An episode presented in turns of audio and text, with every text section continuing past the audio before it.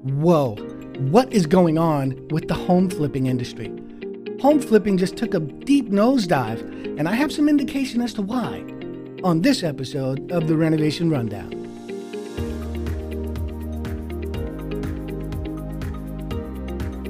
My name is Sean Thompson.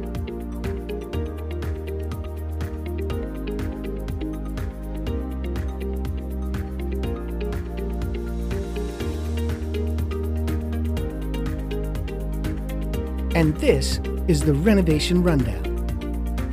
Now, not to pat myself on the back here, but I have been saying for years that homebuyers, particularly first time homebuyers, should consider the outdated and the in disrepair inventory, right? Why? Well, because typically what you would spend to buy and renovate is less than what you would spend on the home that doesn't need any work that has 50 million people that want to buy it, by the way. We know this because we've seen HGTV. We've, we've watched the latest episode of Flip This Whatever. We know that dynamic. That's our culture now. You know, but the latest, latest house flipping data um, might point to the fact that maybe, just maybe, some some people are catching on, right? So check this out. I want to go over a couple of stats with you really quickly. Number one is uh, the flipping trend by percentage, right? So 2019, we're at 6.3. 2020, we're at 5.9, not a huge jump there. But first quarter alone of 2021, you see a massive dip to under 3%, uh, down to 2.7. That's a 58% uh, decrease in national activity. Um, here, we have a, a, a compilation of, of NRHA's annual cost of doing business, plus the U.S. Department of Commerce are really pointing out to, and, in these, and these are, this is me connecting the dots as to why, right? This is pointing out to the fact that uh, the home improvement market is expected to hit over 500 billion by 2024, which isn't far away. All right, so I'm going to start connecting the dots for you, but first check out this article here, right, from Forbes, how the pandemic is affecting the U.S. home flipping market, and three predictions for the future. I can't say that I agree on these three predictions, but here they are. One is home flipping activity will rise as distressed properties enter the market. I do agree that distressed properties will start to hit the market, uh, mostly because moratoriums placed on, on foreclosure and eviction are allowing people to stay in homes probably longer than they should. Um, number two is more investor borrowers will seek non bank lenders. Now, I also think that's true, but I'm not quite sure that's going to result in investors having a better go than owner occupants on homes that are in disrepair. And I'll, and I'll, and I'll get to why. Lastly, is that more home flippers will take advantage of green initiatives. I don't even know what they're talking about there. I mean, yes, there's some initiatives and some some green energy incentives you get on your tax returns, you know, but how is that helping you sort of take over the marketplace? So I don't get what this article is about. Let me give you my sort of my take on this. All right, so here's the National Association of Realtors' latest 2021 home buyer and seller generational trends, and I think there's some clues in here that I want to point out to you. Number one is it's broken out by age group. All right, and here's the first slide I wanted to show you: first-time home buyer in age group look at the age group that that makes up now obviously because they're younger they're buying their first home you know but you're talking about a younger market 22 to 30 basically 22 to 40 years old you know buying a those are your biggest demographic for first time home buyers all right? And this is reality tv culture people right? These are people who grew up on reality tv and internet programming. They're not afraid of purchasing and renovating. They're not afraid of home improvement. They're not afraid of getting what they want from a house because they've seen it. They've seen it. They grew up with it couple things I wanted to point out on the characteristics. Uh, let me zoom in on that for you here.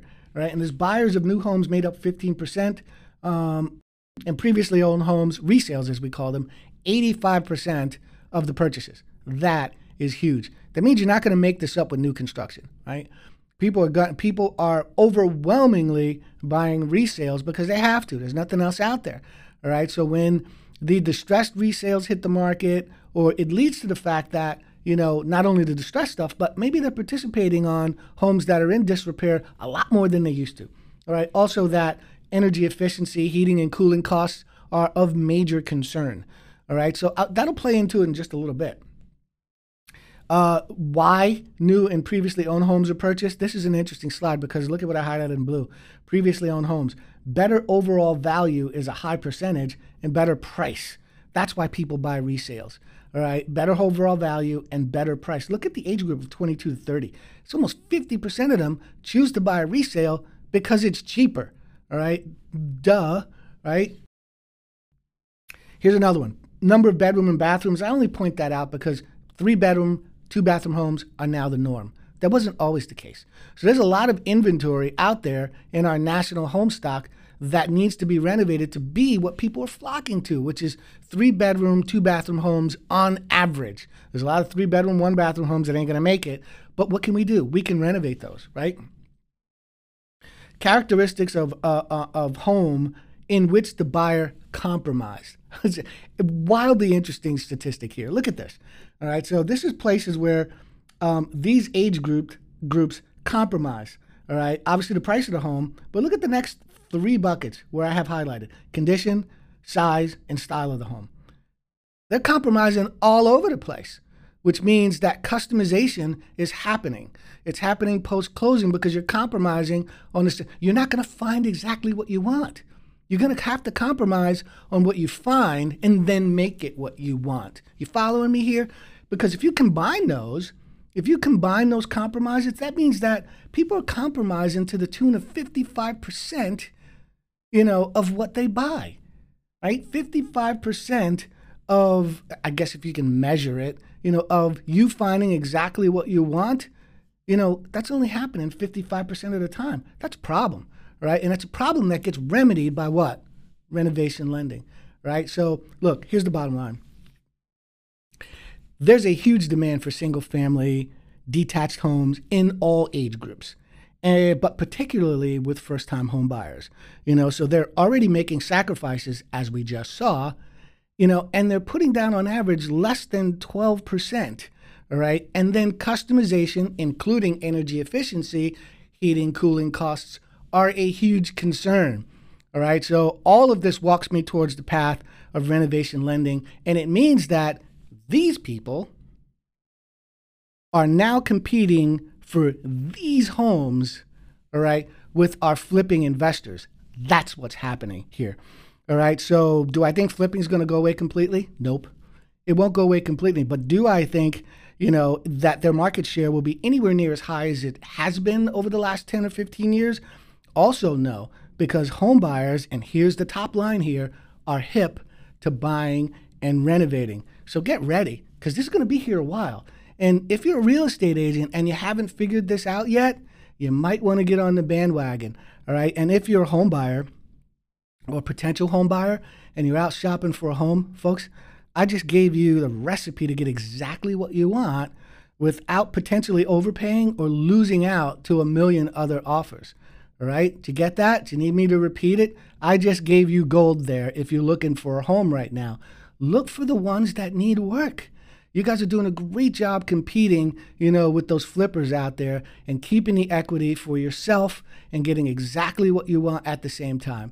You know, so hey, remember, based on the after improved value, the home loans with built-in renovation financing is the most affordable way to purchase and customize and get exactly what you want. Hey, thanks for spending some time here with me on the renovation rundown. I'm Sean Thompson. Get out and buy. Go look at the ugly ones. It's okay. I give you permission. So. See you next time.